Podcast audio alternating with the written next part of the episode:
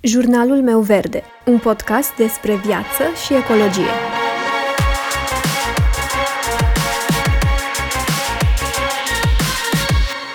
Bună, eu sunt Alexandra și tu asculți Jurnalul meu verde, un podcast despre viață și ecologie.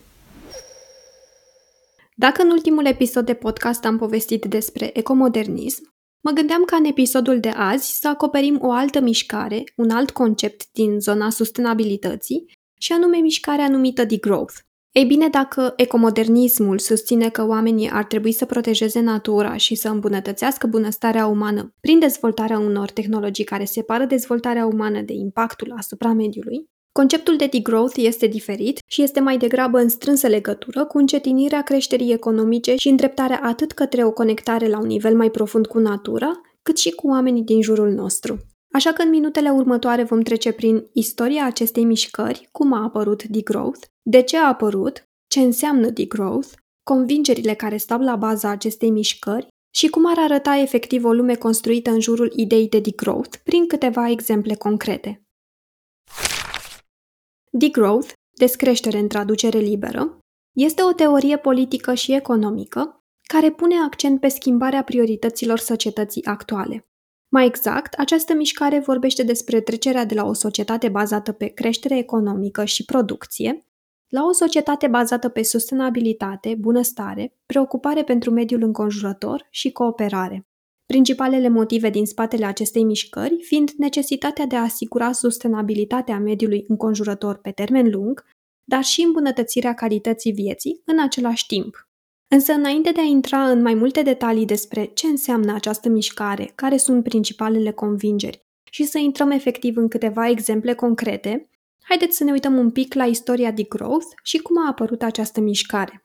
Conform site-ului Enciclopediei Digitale a Istoriei Europene, site ce aparține de Universitatea de la Sorbona, termenul de degrowth, descreștere, ar fi fost formulat pentru prima dată în 1972 în timpul unei dezbateri organizate de Nouvel Observateur, în care André Gors a examinat relația dintre creștere și capitalism. El se întreba, citez, este echilibrul global care este condiționat de non-creșterea sau chiar descreșterea a producției materiale compatibilă cu supraviețuirea sistemului capitalist? Am încheiat citatul.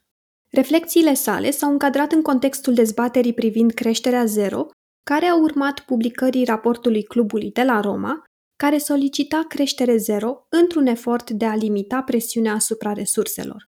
În researchul pe care l-am făcut, am aflat însă că printre cei care au influențat această dezbatere la momentul respectiv a fost de fapt și economistul român-american Nicolas Georgescu Rogan. Ba chiar el ar fi considerat ca fiind persoana care a creat conceptul de degrowth și principalul teoretician al acestei idei pentru că în 1971 el a publicat The Entropy Law and the Economic Process, legea entropiei și procesul economic, care a fost tradusă în franceză abia în 1979 sub titlul Demain la décroissance, Tomorrow Degrowth, mâine descreștere, pornind astfel mișcarea degrowth în Franța.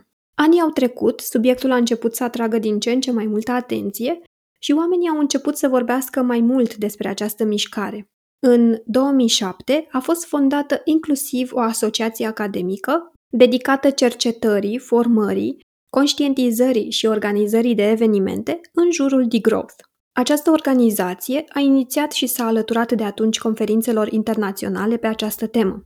Prima conferință internațională de growth pentru sustenabilitate ecologică și echitate socială a avut loc la Paris în 2008 iar din 2008 conferințele au atras din ce în ce mai multă atenție, dar și participanți, printre ei oameni de știință din diverse discipline, precum și activiști.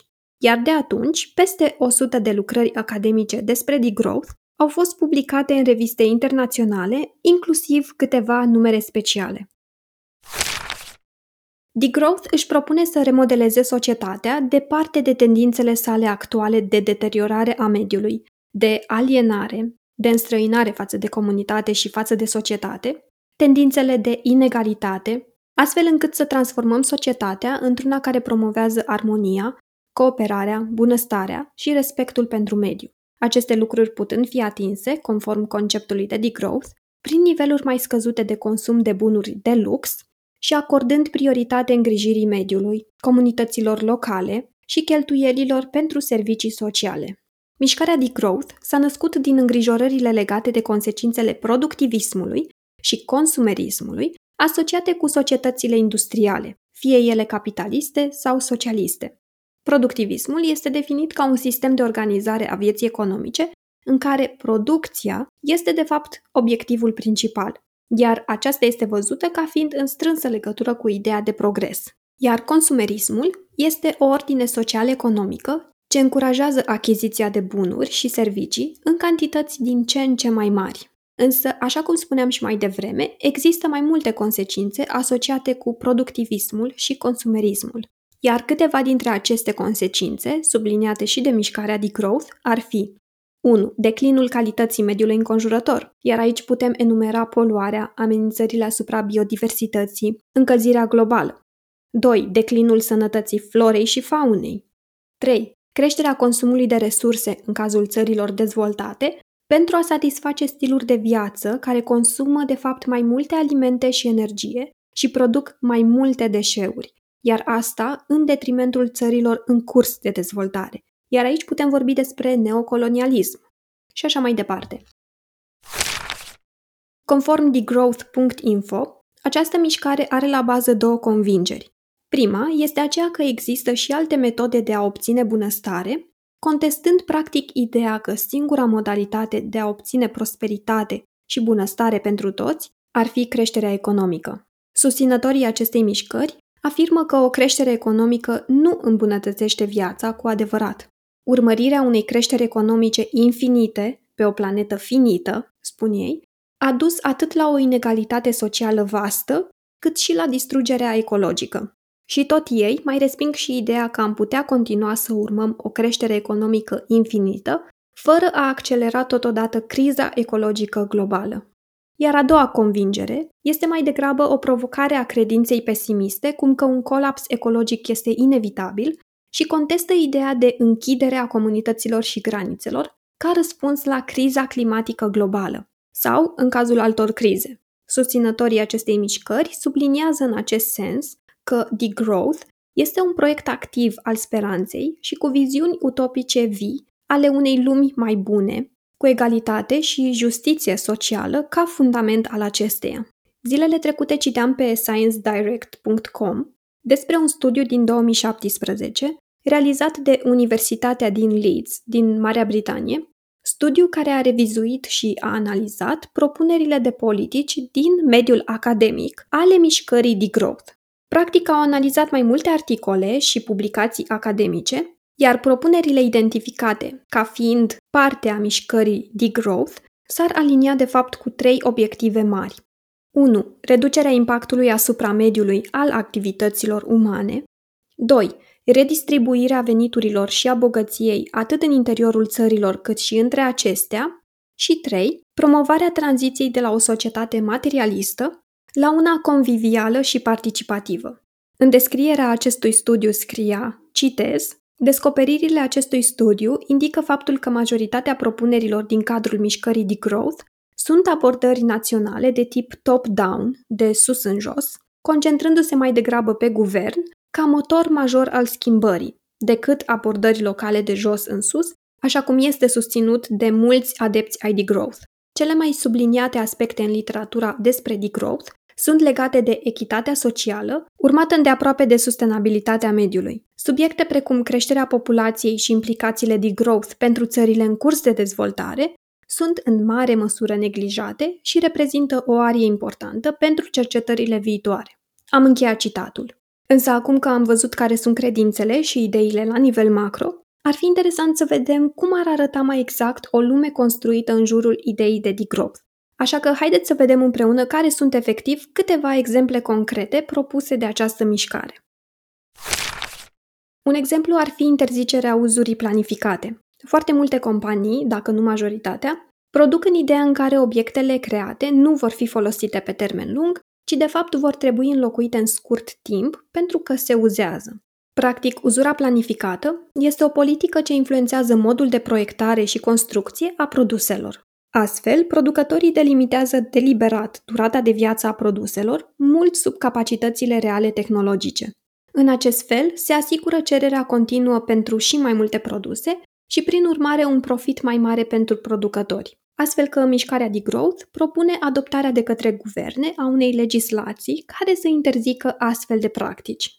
Un alt exemplu al mișcării de growth în practică este utilizarea la capacitate maximă a spațiilor de locuit existente.